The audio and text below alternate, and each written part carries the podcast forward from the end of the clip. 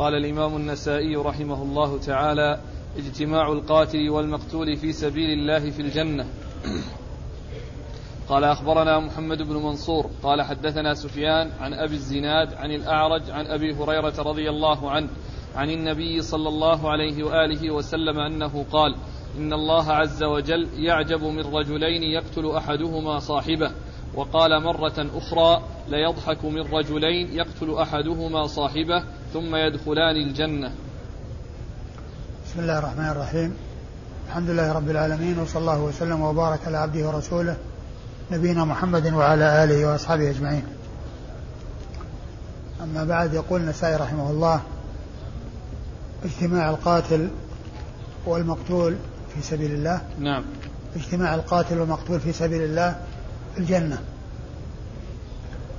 المقصود من هذه الترجمة بيان ما اشتمل عليه الحديث الذي سيق تحتها من جهة أن قاتلا ومقتولا في سبيل الله عز وجل اجتمع في الجنة القاتل الذي هو مسلم يجاهد في سبيل الله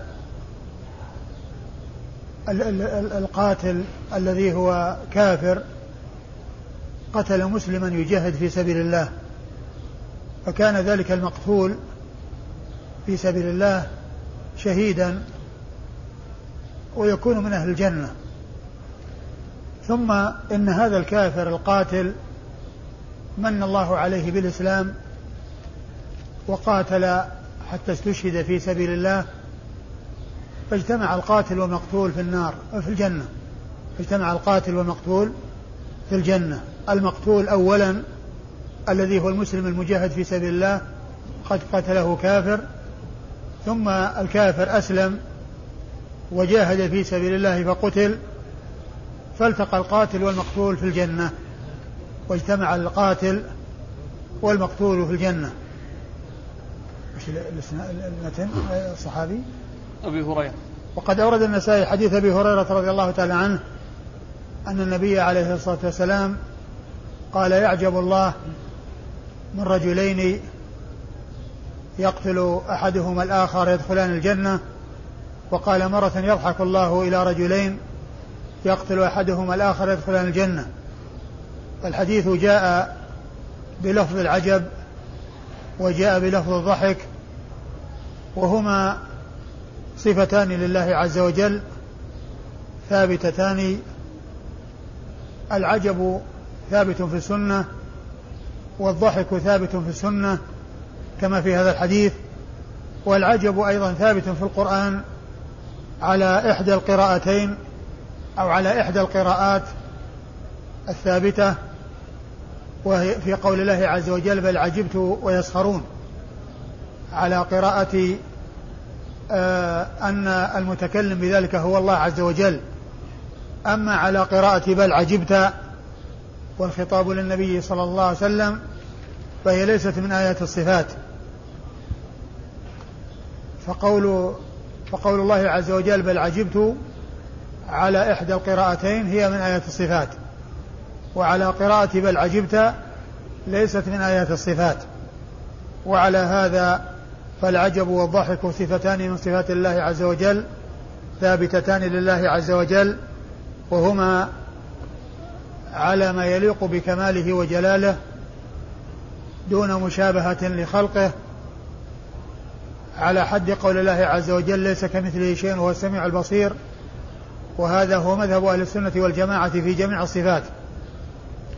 يثبتون لله عز وجل كل ما أثبته لنفسه وأثبته له رسوله عليه الصلاة والسلام من غير تشبيه ولا تمثيل ومن غير تحريف ولا تعطيل بل على ما يليق بكمال الله وجلاله على حد قول الله عز وجل ليس كمثله شيء وهو السميع البصير أن هذه الآية الكريمة هي عمدة أهل السنة والجماعة في إثبات الصفات مع التنزيه لأن قول الله عز وجل في آخر الآية هو السميع البصير فيه الإثبات للسمع والبصر وقوله ليس كمثله شيء.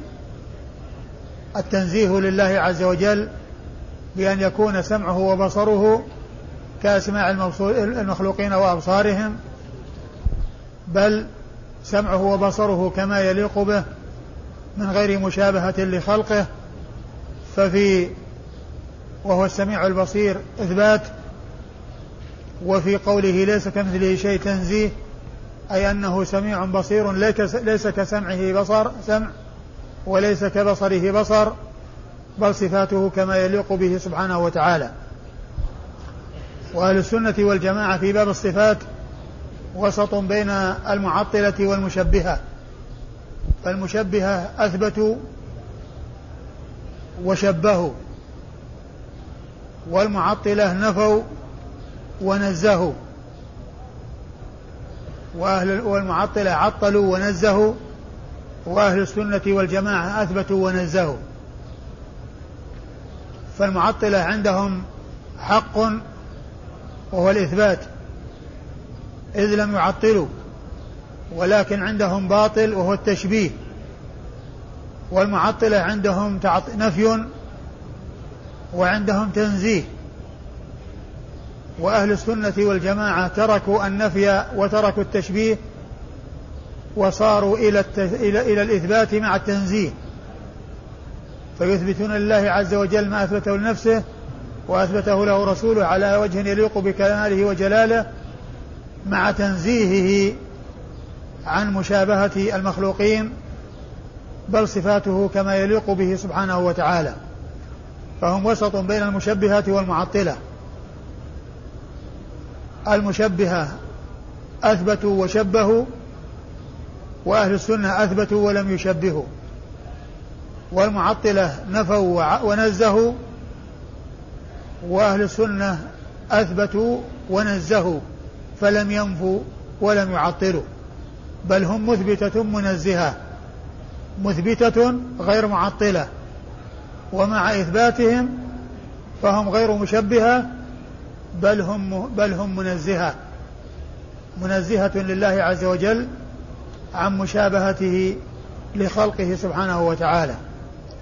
هذا هو مذهب أهل السنة والجماعة في صفات الله عز وجل على سبيل العموم أي بالنسبة لجميع الصفات.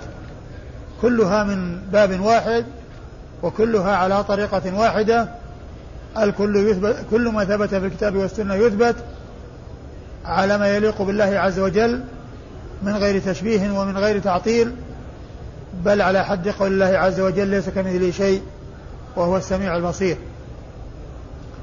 وأما إسناد الحديث فيقول النسائي أخبرنا محمد بن منصور. محمد بن منصور الجواز المكي ثقة أخرج حديثه النسائي. عن سفيان هو بن عيينة المكي وهو ثقة أخرج حديثه أصحاب الكتب الستة. عن أبي الزناد. نعم. عن أبي الزناد هو عبد الله بن ذكوان وهو ثقة أخرج له أصحاب الكتب الستة وأبو الزناد لقب وكنيته أبو عبد الرحمن واسمه عبد الله بن ذكوان. عن الأعرج وهو عبد الرحمن بن هرمز المدني مشهور بكنيته الأعرج وهو ثقة أخرج له أصحاب الكتب الستة. عن أبي هريرة رضي الله تعالى عنه وهو عبد الرحمن بن صخر الدوسي صاحب رسول الله صلى الله عليه وسلم وهو أكثر الصحابة حديثا على الإطلاق عن النبي صلى الله عليه وسلم. نعم. قال تفسير ذلك. قال أخبرنا محمد بن سلمة والحارث بن مسكين قراءة عليه وأنا أسمع عن ابن القاسم. قال حدثني مالك عن أبي الزناد عن الأعرج عن أبي هريرة رضي الله عنه أن رسول الله صلى الله عليه وآله وسلم قال يضحك الله إلى رجلين يقتل أحدهما الآخر كلاهما يدخل الجنة. يقاتل هذا في سبيل الله فيقتل ثم يتوب الله على القاتل فيقاتل فيستشهد. ثم ورد النسائي هذه الترجمة وهي تفسير ذلك. يعني تفسير كون القاتل والمقتول في سبيل الله عز وجل يجتمعان في الجنة.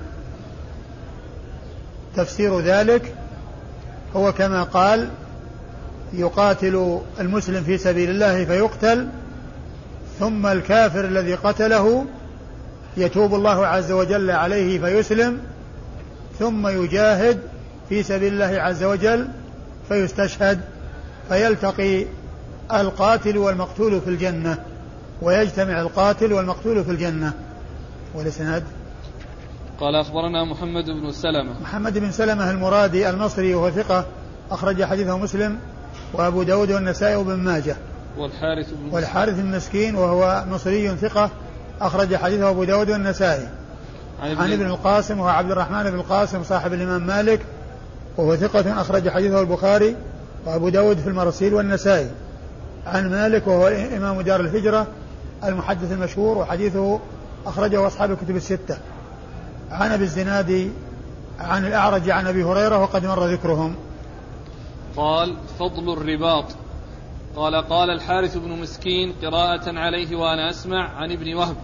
قال أخبرني عبد الرحمن بن شريح عن عبد الكريم بن الحارث عن أبي عبيدة بن عقبة عن, شرح عن شرحبيل بن السمط عن سلمان الخير رضي الله عنه عن رسول الله صلى الله عليه وآله وسلم أنه قال من رابط يوما وليلة في سبيل الله كان له كأجر صيام شهر وقيامه ومن مات مرابطا أجري له مثل ذلك من الأجر وأجري عليه الرزق وأمن, وأمن من الفتان.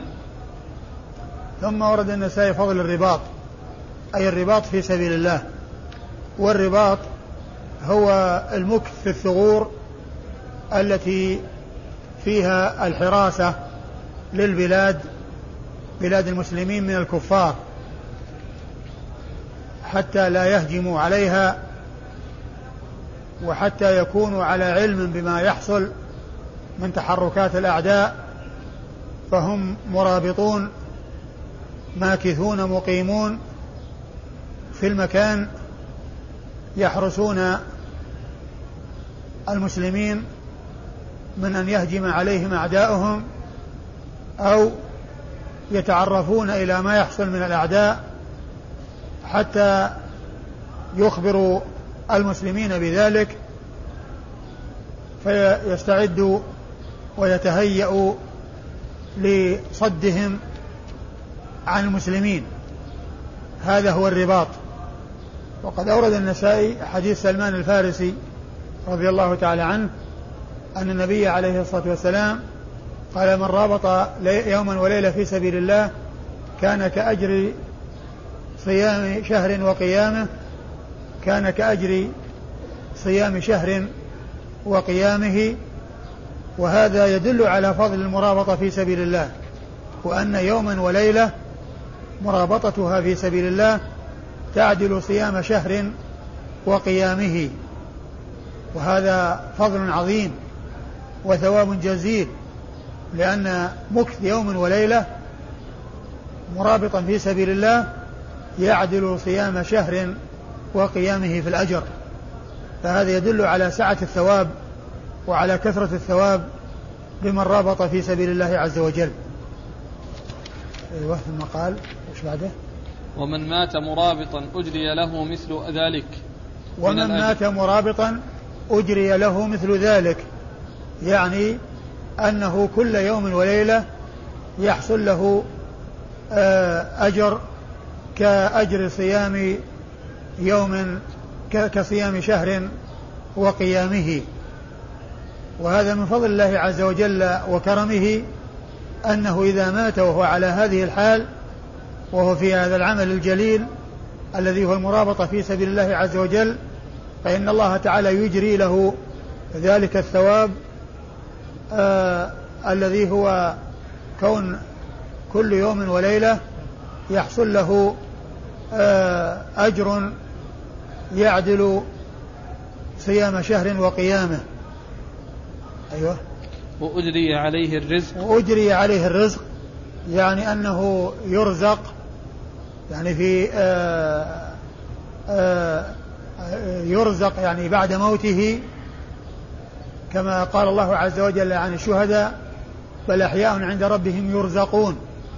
يعني يجري عليهم الرزق ويجري لهم الرزق والعطاء الذي يعطيهم الله عز وجل وينعمهم به.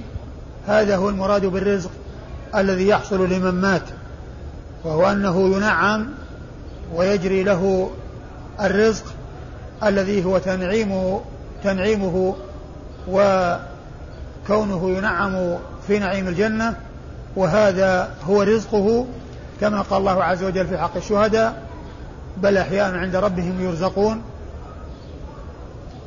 وأمن من الفتان والفتان هو الشيطان الذي آه، يأتي بأسباب الفتن فهو يؤمن من الفتان الذي يوقعه في الفتن ويوصله إلى الفتن فيكون بذلك سالما من ذلك.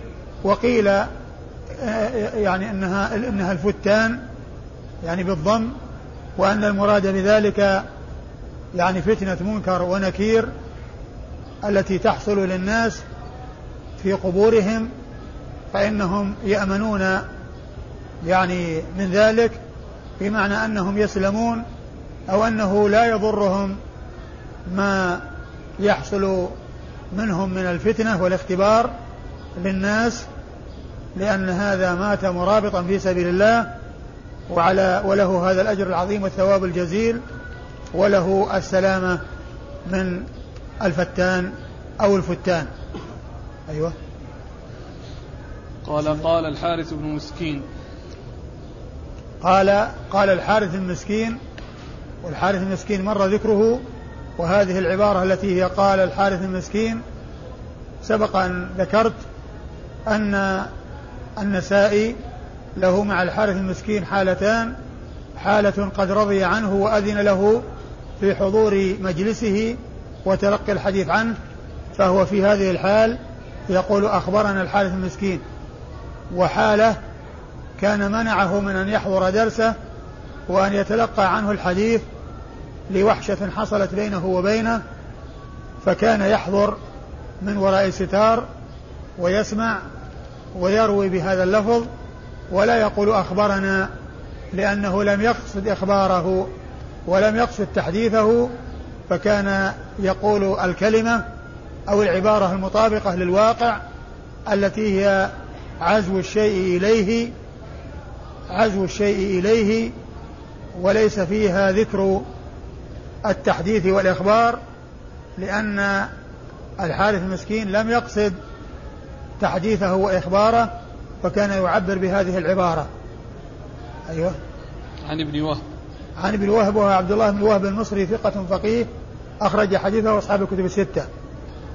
عن عبد الرحمن بن شريح. عن عبد الرحمن بن شريح وهو ثقة أخرج حديثه أصحاب الكتب الستة. عن عبد الكريم بن الحارث. عن عبد الكريم بن الحارث وهو ثقة أخرج له مسلم والنسائي. وهو ثقة أخرج له مسلم والنسائي. عن أبي عبيدة بن عقبة. عن أبي عبيدة بن عقبة بن نافع وهو مقبول أخرج له مسلم والنسائي. وهو مقبول أخرج حديثه مسلم والنسائي. عن شرحبيل بن السمط عن شرحبيل بن السمط وله صحبة وحديثه أخرجه مسلم وأصحاب السنة الأربعة. عن سلمان الخير. عن سلمان الخير وهو سلمان الفارسي صاحب رسول الله صلى الله عليه وسلم وحديثه أخرجه أصحاب الكتب الستة. قال أخبرنا عمرو بن منصور قال حدثنا عبد الله بن يوسف قال حدثنا الليث قال حدثني أيوب بن موسى عن مكحول عن شرحبيل بن السمط عن سلمان رضي عن سلمان رضي الله عنه أنه قال سمعت رسول الله صلى الله عليه وآله وسلم يقول من رابط في سبيل الله يوما وليلة كانت له كصيام شهر وقيامه فإن مات جرى عليه عمله الذي كان يعمل وأمن الفتان وأجري عليه رزقه. ثم ورد النسائي حديث سلمان من طريق أخرى وهو مثل الطريقة السابقة.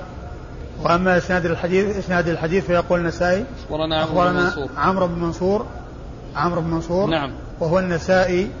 عمرو بن منصور النسائي ثقة أخرج حديثه النسائي وحده. عن عبد الله بن يوسف. عن عبد الله بن يوسف التنيسي وهو ثقة أخرج حديثه. البخاري وأبو داود والترمذي والنسائي. أخرج حديث البخاري وأبو داود والترمذي والنسائي. عن الليث. عن الليث بن سعد المصري ثقة فقيه أخرج له أصحاب كتب الستة. عن أيوب بن موسى. عن أيوب بن موسى وهو ثقة أخرج له أصحاب كتب الستة. عن مكحول. عن مكحول الشامي وهو ثقة يرسل كثيرا وحديثه أخرجه البخاري في الأدب المفرد ومسلم في الأدب المفرد. في جزء القراءة. البخاري البخاري نعم البخاري في جزء القراءة ومسلم وأصحاب السنة الأربعة. عن شرحبيل بن السمط عن سلمان. عن شرحبيل بن السمط عن سلمان وقد مر ذكرهما. قال أخبرنا عمرو بن منصور قال حدثنا عبد الله بن يوسف قال حدثنا الليث عن زهرة بن معبد قال حدثني أبو صالح مولى عثمان قال سمعت عثمان بن عفان رضي, بن عفان رضي الله عنه يقول سمعت رسول الله صلى الله عليه وآله وسلم يقول رباط يوم في سبيل الله خير من ألف يوم فيما سواه من المنازل. ثم أورد النسائي آه عثمان بن عفان. ثم ورد النسائي حديث عثمان رضي الله عنه المتعلق بفضل الرباط.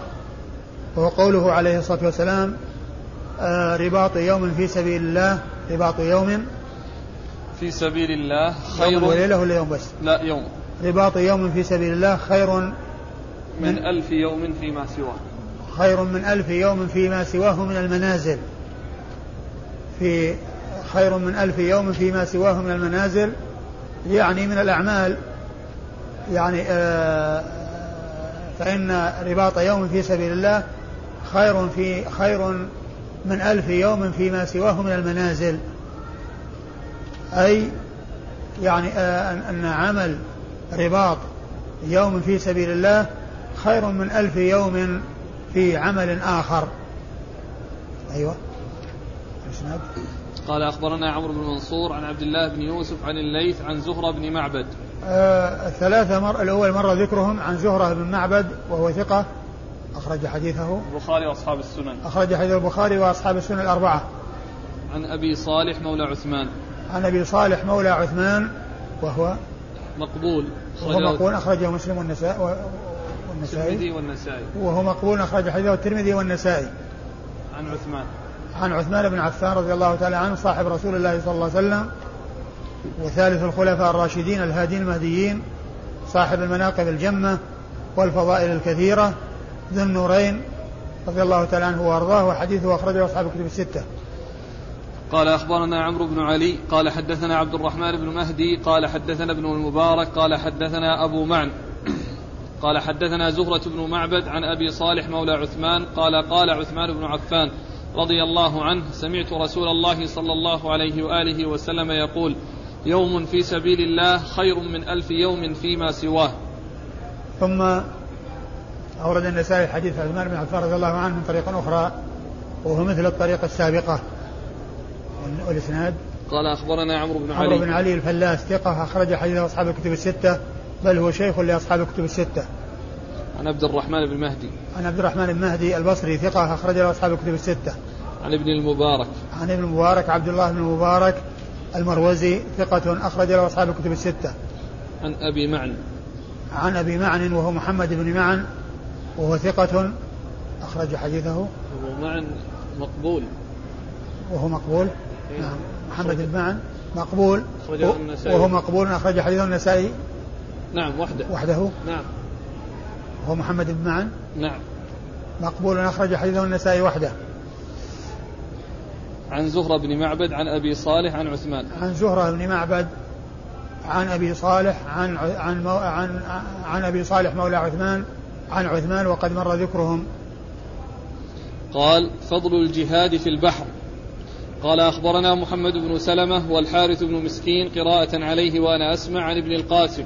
قال حدثني مالك عن إسحاق بن عبد الله بن أبي طلحة عن أنس بن مالك رضي الله عنه قال كان رسول الله صلى الله عليه وآله وسلم إذا ذهب إلى قباء يدخل على أم حرام بنت ملحان فتطعمه وكانت أم حرام بنت ملحان تحت عبادة بن الصامت فدخل عليها رسول الله صلى الله عليه وآله وسلم يوما فأطعمته وجلست تفلي رأسه فنام رسول الله صلى الله عليه وآله وسلم ثم استيقظ وهو يضحك. قالت فقلت ما يضحكك يا رسول الله؟ قال ناس من أمتي عرضوا علي غزاة في سبيل الله يركبون ثبج هذا البحر ملوك على الأسرة أو أو مثل الملوك على الأسرة شك إسحاق. فقلت يا رسول الله ادعو الله أن يجعلني منهم. فدعا لها رسول الله صلى الله عليه وآله وسلم ثم نام. وقال الحارث فنام ثم استيقظ فضحك فقلت له ما يضحكك يا رسول الله؟ قال ناس من أمتي عرضوا علي غزاة في سبيل الله ملوك على الأسرة أو مثل الملوك على الأسرة كما قال في الأول. فقلت يا رسول الله ادعو الله أن يجعلني منهم. قال أنت من الأولين. فركبت فركبت البحر فركبت البحر في زمان معاوية فصرعت عن دابتها حين خرجت من البحر فهلكت. ثم ورد النسائي هذا الترجمة وهي فضل الغزو في البحر.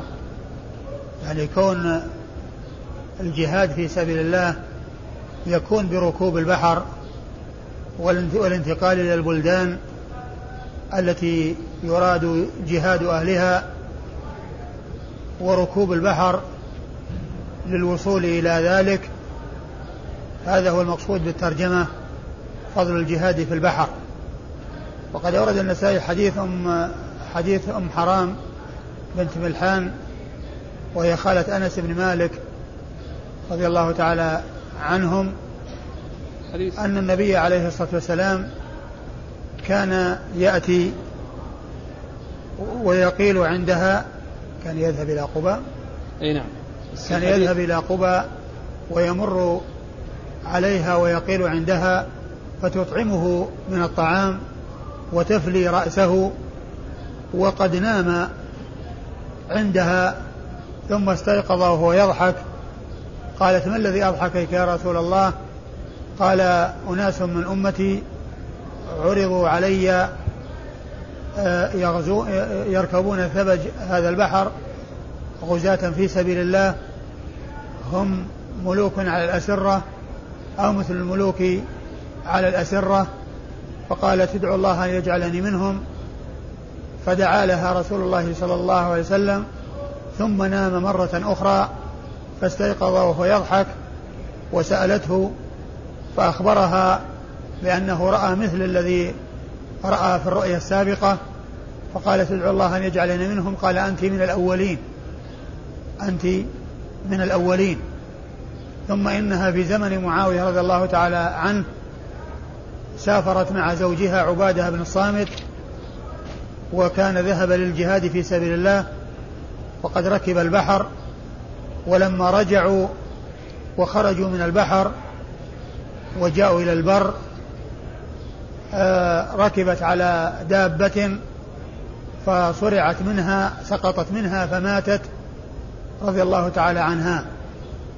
والمقصود من الحديث هو أن النبي عليه الصلاة والسلام بين أن هؤلاء الغزاة الذين يغزون في سبيل الله عز وجل والذين رآهم النبي صلى الله عليه وسلم في رؤيا مرتين وأنهم يركبون ثبج هذا البحر أي وسطه أو معظمه يعني معناه أنهم يتعمقون في البحر ويذهبون إلى الجهات التي يريدون فتحها وإدخال أهلها في الإسلام وأنهم بهذا الوصف الذي هو أهل شرف وعزة وأنهم ملوك على الأسرة أو كالملوك على الأسرة. وفيه أيضا فضيلة هذه المرأة وهي أم حرام وهي أنها طلبت من النبي صلى الله عليه وسلم أن يدعو أن يجعلها منهم فدعا لها رسول الله صلى الله عليه وسلم فذهبت وحصل لها الموت في سبيل الله. بعد أن خرجت من البحر عائدين وركبت على دابة فسقطت منها وماتت رضي الله تعالى عنها وأرضاها. وما جاء في الحديث من دخول النبي صلى الله عليه وسلم عليها وكونه يجلس معها وتفليه هذا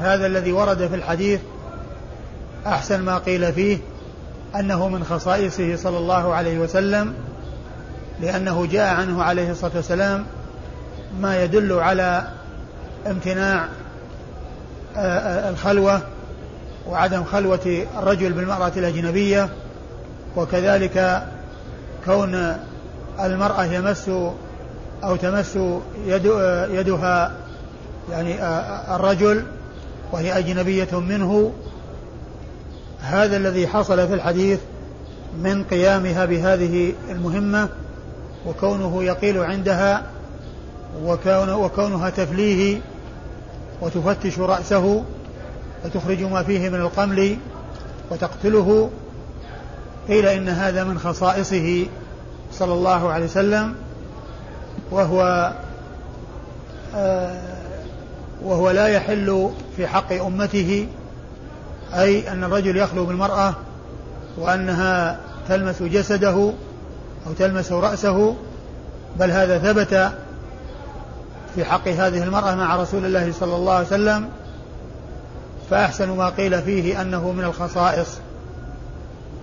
ومن العلماء من قال إن فيه محرمية من جهة أن آه، خوال الرسول صلى الله عليه وسلم من الأنصار لكن وهي أنصارية لكن الأمر الواضح الذي هو الأقرب والأظهر وهو الأمر الذي آه، هو بين أن يقال إن هذا من خصائصه صلى الله عليه وسلم وليست الأمة مثله في ذلك لأنه جاء ما يدل على منعها من ذلك فيما يتعلق بتحريم الخلوة وفيما يتعلق بمس المرأة للرجل الأجنبي.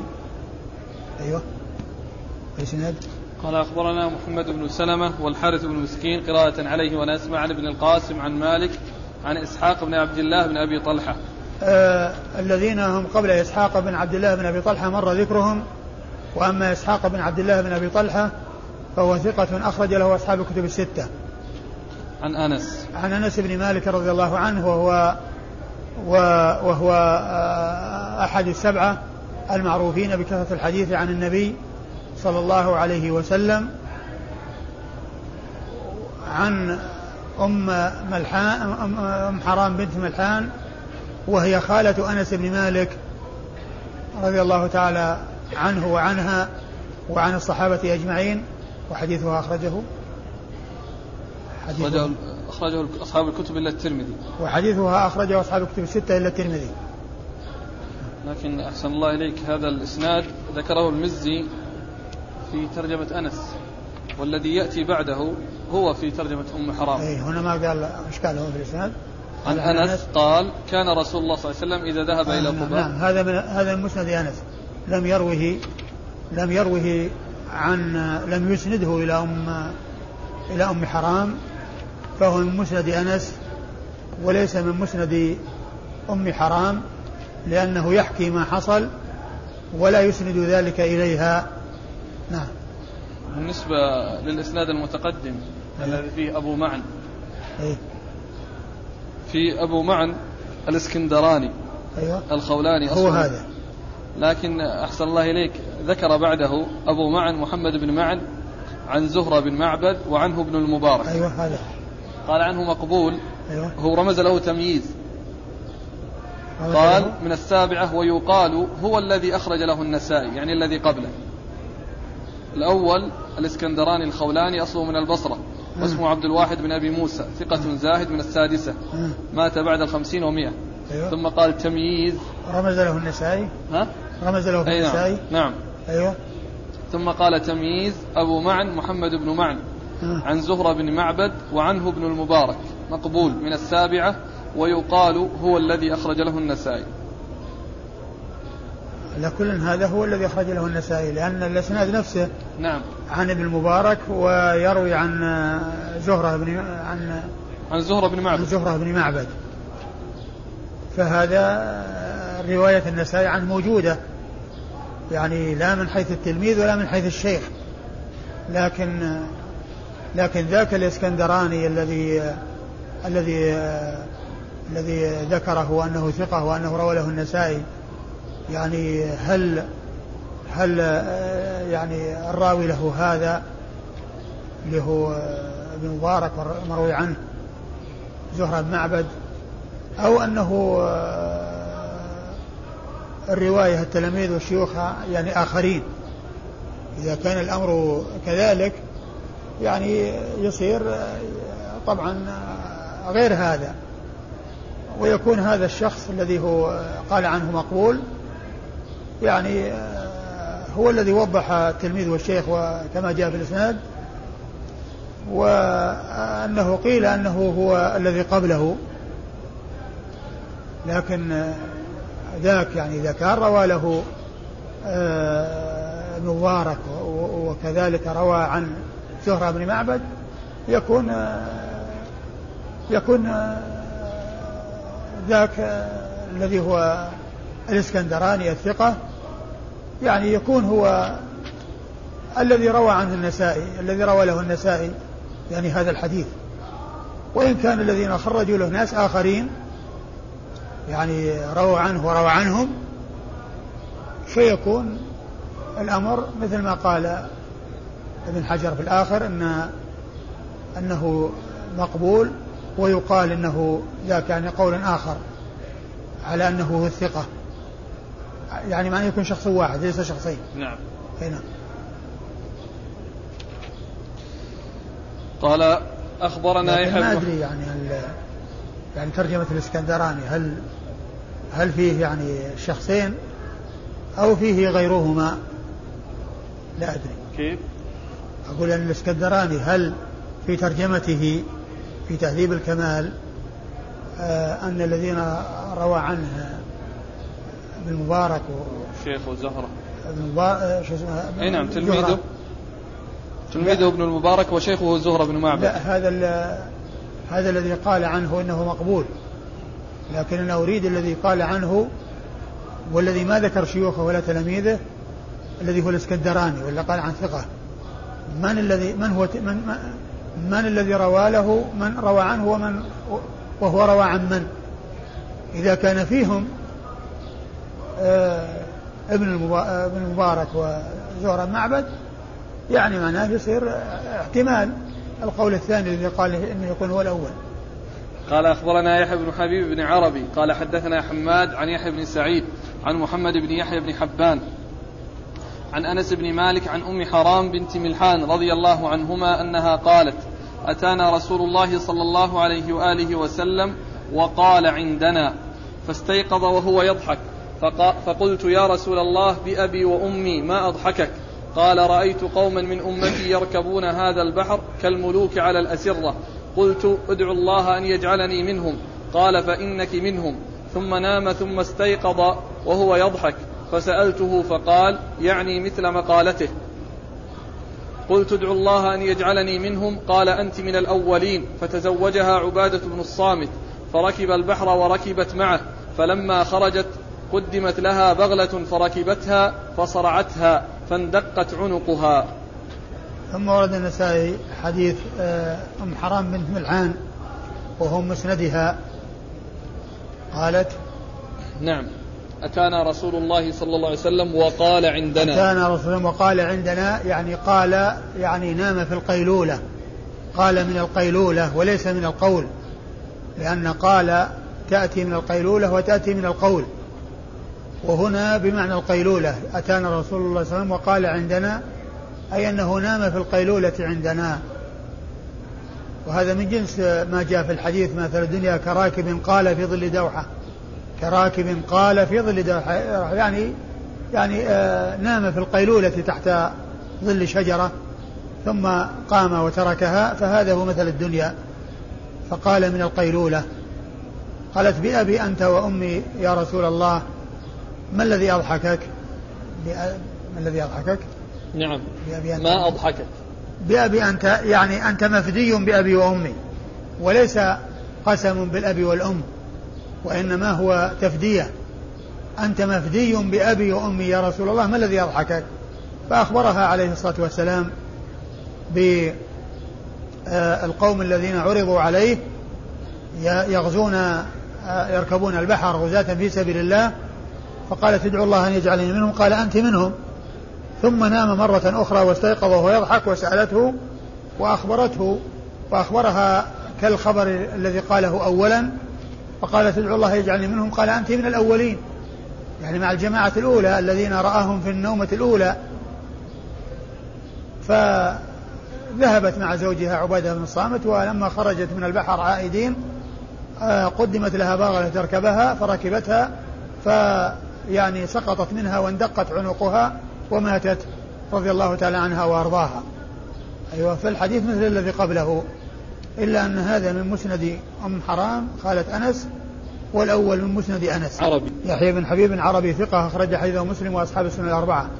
عن حماد. عن حماد وهو ابن زيد وهو ثقة أخرج له أصحاب الكتب الستة.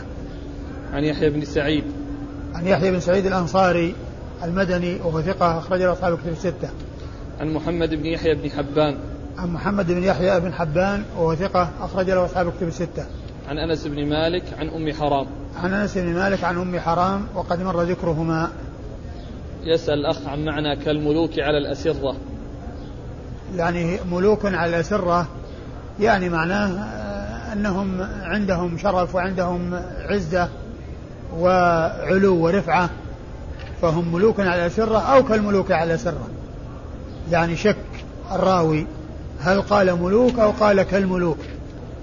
قال غزوة الهند. قال أخبرنا أحمد بن عثمان بن حكيم قال حدثنا زكريا بن عدي قال حدثنا عبيد الله بن عمرو عن زيد بن أنيسة بن أبي أنيسة عن سيار. حاء قال وأخبرنا هشيم عن سيار عن جبر, عن جبر بن عبيدة. وقال عبي عبيد الله وقال عبيد الله عن جبير عن أبي هريرة رضي الله عنه أنه قال وعدنا رسول الله صلى الله عليه وآله وسلم غزوة الهند فإن أدركتها أنفق فيها نفسي ومالي. فإن أقتل كنت من أفضل الشهداء وإن أرجع فأنا أبو هريرة المحرر. ثم أورد النسائي هذه الترجمة وهي غزو الهند. غزوة الهند. غزوة الهند. يعني ما أخبر به الرسول صلى الله عليه وسلم من كون المسلمين يغزون الهند. وأورد فيه حديث أبي هريرة رضي الله عنه. قال وعدنا رسول الله صلى الله عليه وسلم غزو الهند. وعدنا رسول الله صلى الله عليه وسلم غزو الهند. فإن أدرك ذلك آه، أنفق. أنفق فيها نفسي ومالي. أنفق فيها نفسي ومالي يعني أنه يخرج بنفسه وماله. أيوه. فإن فإن أقتل, فإن أقتل كنت من أفضل الشهداء. فإن أقتل كنت من أفضل الشهداء. وإن أرجع فأنا أبو هريرة المحرر. نعم. وإن أرجع فأنا أبو هريرة المحرر يعني المحرر من الذنوب والذي تخلص من الذنوب يعني أنه إن, إن قتل فهو من أفضل الشهداء وإن عاد فإنه يرجع آه سالما من الذنوب وخاليا من الذنوب. نعم هذا هو معنى هذا الحديث. الإسناد؟ قال أخبرنا أحمد بن عثمان بن حكيم. أخبرنا أحمد بن عثمان بن حكيم وهو؟ ثقة أخرج له البخاري ومسلم والنسائي وابن ماجه. ثقة أخرج له البخاري ومسلم والنسائي وابن ماجه. عن زكريا بن عدي.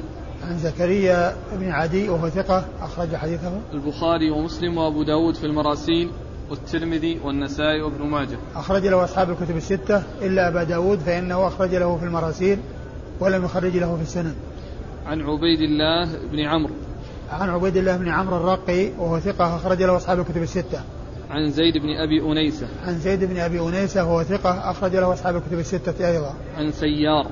عن سيار أبو الحكم وهو ثقة أخرج له أصحاب الكتب الستة. حاء قال وأخبرنا هشيم. ثم قال حاء وأخبرنا هشيم. وحاء هذه تدل على التحول من إسناد إلى إسناد. وهذا يعني ليس الإسناد الثاني يعني يرجع إلى النسائي. بل هو تحول من إسناد إلى إسناد ولكن في أثنائه وليس من أوله لأن هشيم بن بشير الواسطي من طبقة شيوخ شيوخ النسائي يعني متقدم ولم يدركه فالتحويل هو يعني للتحول إلى إسناد من أثنائه وليس من أوله. وهشيم هو بن بشير الواسطي ثقة أخرج له أصحاب الكتب الستة. عن سيار عن جبر بن عبيدة. عن سيار وقد مر ذكره عن جبر بن عبيدة أو جبير بن عبدة وهو مقبول. نعم أخرج له النسائي وحده. وهو مقبول أخرج حديثه النسائي وحده. وقال عبيد الله عن جبير. وقال عبيد الله يعني أن هشيم يعني السياق الذي تقدم أنه جبر بن عبيدة جبر بن عبيدة يعني هذا يعني بإسناد هشيم وقال عبيد الله بن عمرو الذي هو في الإسناد الأول والذي آه روى عنه زكريا بن عدي قال قال جبير ابن عبده. جبير ابن عبده. ويقصد بذلك يعني آه، جبر بن عبيدة الذي الذي تقدم في في اسناد هشيم لأنه في اسناد هشيم جبر بن عبيدة وفي إسناد آه، عبد الله بن عمرو الرقي اللي هو الأول آه، جبير بن عبده. جبير ابن عبده. لأنه في اسمه واسم أبيه يعني آه، إما يقال جبر بن عبيدة أو جبير بن عبدة. أيوة. عن أبي هريرة. عن أبي هريرة رضي الله عنه صاحب رسول الله صلى الله عليه وسلم وقد مر ذكره. نعم. قال حدثني محمد بن إسماعيل بن إبراهيم قال حدثنا يزيد قال أخبرنا هشيم قال حدثنا سيار أبو الحكم عن جبر بن عبيدة عن أبي هريرة رضي الله عنه أنه قال وعدنا رسول الله صلى الله عليه وآله وسلم غزوة الهند. فإن, فإن أدركتها أنفق فيها نفسي ومالي. وإن قتلت كنت أفضل الشهداء. وإن رجعت فأنا أبو هريرة المحرر. ثم ورد النسائي حديث أبي هريرة من طريق أخرى وهو مثل ما تقدم. والإسناد؟ قال حدثني محمد بن إسماعيل بن إبراهيم. محمد بن إسماعيل بن إبراهيم المشهور أبوه بن علية وهو ثقة أخرج حديث النسائي وحده. عن يزيد. عن يزيد بن هارون الواسطي ثقة أخرج أصحاب الكتب الستة. عن هشيم عن سيار عن جبر بن عبيدة عن أبي هريرة. عن هشيم عن سيار عن جبر بن عبيدة عن أبي هريرة وقد مر ذكرهم. نعم. قال أخبرني محمد بن عبد الله بن عبد الرحيم. قال حدثنا أسد بن موسى. قال حدثنا بقية. قال حدثني أبو بكر الزبيدي عن أخيه محمد بن الوليد. عن لقمان بن عامر عن عبد الأعلى بن عدي البهراني عن ثوبان مولى رسول الله صلى الله عليه وآله وسلم أنه قال قال رسول الله صلى الله عليه وآله وسلم عصابتان من أمتي احرزهما الله من النار عصابة تغزو الهند وعصابة تكون مثل ابن مريم عليهما السلام. ثم ورد النسائي حديث آه، ثوبان مولى رسول الله صلى الله عليه وسلم أنه قال عصابتان من أمتي أحرزهما الله من النار أي أنجاهما من النار وخلصهما من النار. عصابة تغزو الهند وعصابة تكون مع مع عيسى, مع عيسى بن مريم. وعصابة تكون مع عيسى بن مريم عليه الصلاة والسلام. والمقصود من ذلك هو الجملة الأولى التي هي قوله عصابة تغزو الهند لأن هذا هو محل الشاهد لغزوة الهند. وفيه أنها هاتان الجماعتان الجماعة التي تغزو الهند والجماعة التي تكون مع عيسى بن مريم عليه الصلاة والسلام عندما ينزل في آخر الزمان من السماء ويقتل الدجال ويحصل ما يحصل على يديه تكون هذه العصابة معه فهذه العصابة أحرزها الله عز وجل من النار أي خلصها من النار ونجاها من النار. الاسناد قال أخبرنا محمد بن عبد الله بن عبد الرحيم. أخبرنا محمد بن عبد الله بن عبد الرحيم وهو ثقة أخرج له أبو داود والنسائي. وهو ثقة أخرج حديثه أبو داود والنسائي. عن أسد بن موسى. عن أسد بن موسى المشهور بأسد السنة وهو ثقة. وهو صدوق يغرب. وهو صدوق يغرب أخرج حديث البخاري تعليقا. وأبو داود والنسائي. أخرج حديث البخاري تعليقا وأبو داود والنسائي. عن بقية. عن بقية بن الوليد وهو صدوق كثير التدليس عن الضعفاء وحديثه أخرجه البخاري تعليقا ومسلم وأصحاب السنة الأربعة. عن أبي بكر الزبيدي. عن أبي بكر الزبيدي وهو أخو محمد بن الوليد الزبيدي وهو مجهول. أخرج حديث النسائي وحده. نعم. مجهول أخرج حديث النسائي وحده. هو مجهول الحال. مجهول الحال نعم. مجهول الحال أخرج حديثه النسائي وحده. عن أخيه محمد بن الوليد. عن أخيه محمد بن الوليد الزبيدي وهو ثقة أخرج حديثه أصحاب الكتب الستة إلا الترمذي. عن لقمان بن عامر. عن لقمان بن عامر وهو صدوق أخرج له أبو داود والنسائي وابن ماجه في التفسير. وهو صدوق أخرج حديثه أبو داود والنسائي أخرج حديثه أبو داود والنسائي وابن ماجه في التفسير. عن عبد الأعلى بن عدي البهراني. عن عبد عن عبد الأعلى بن عدي. نعم. عبد الأعلى بن عدي البهراني. نعم. وهو وهو ثقة أخرج له أبو داود في المراسيل والنسائي وابن ماجه. وهو ثقة أخرج له أبو داود في المراسيل والنسائي وابن ماجه. عن ثوبان. عن ثوبان مولى رسول الله صلى الله عليه وسلم. وحديثه أخرجه. البخاري في الأدب المفرد ومسلم وأصحاب السنن. وحديثه أخرجه البخاري في الأدب المفرد ومسلم وأصحاب السنن الأربعة. والله تعالى أعلم وصلى الله وسلم وبارك على عبده ورسوله نبينا محمد وعلى آله وأصحابه أجمعين.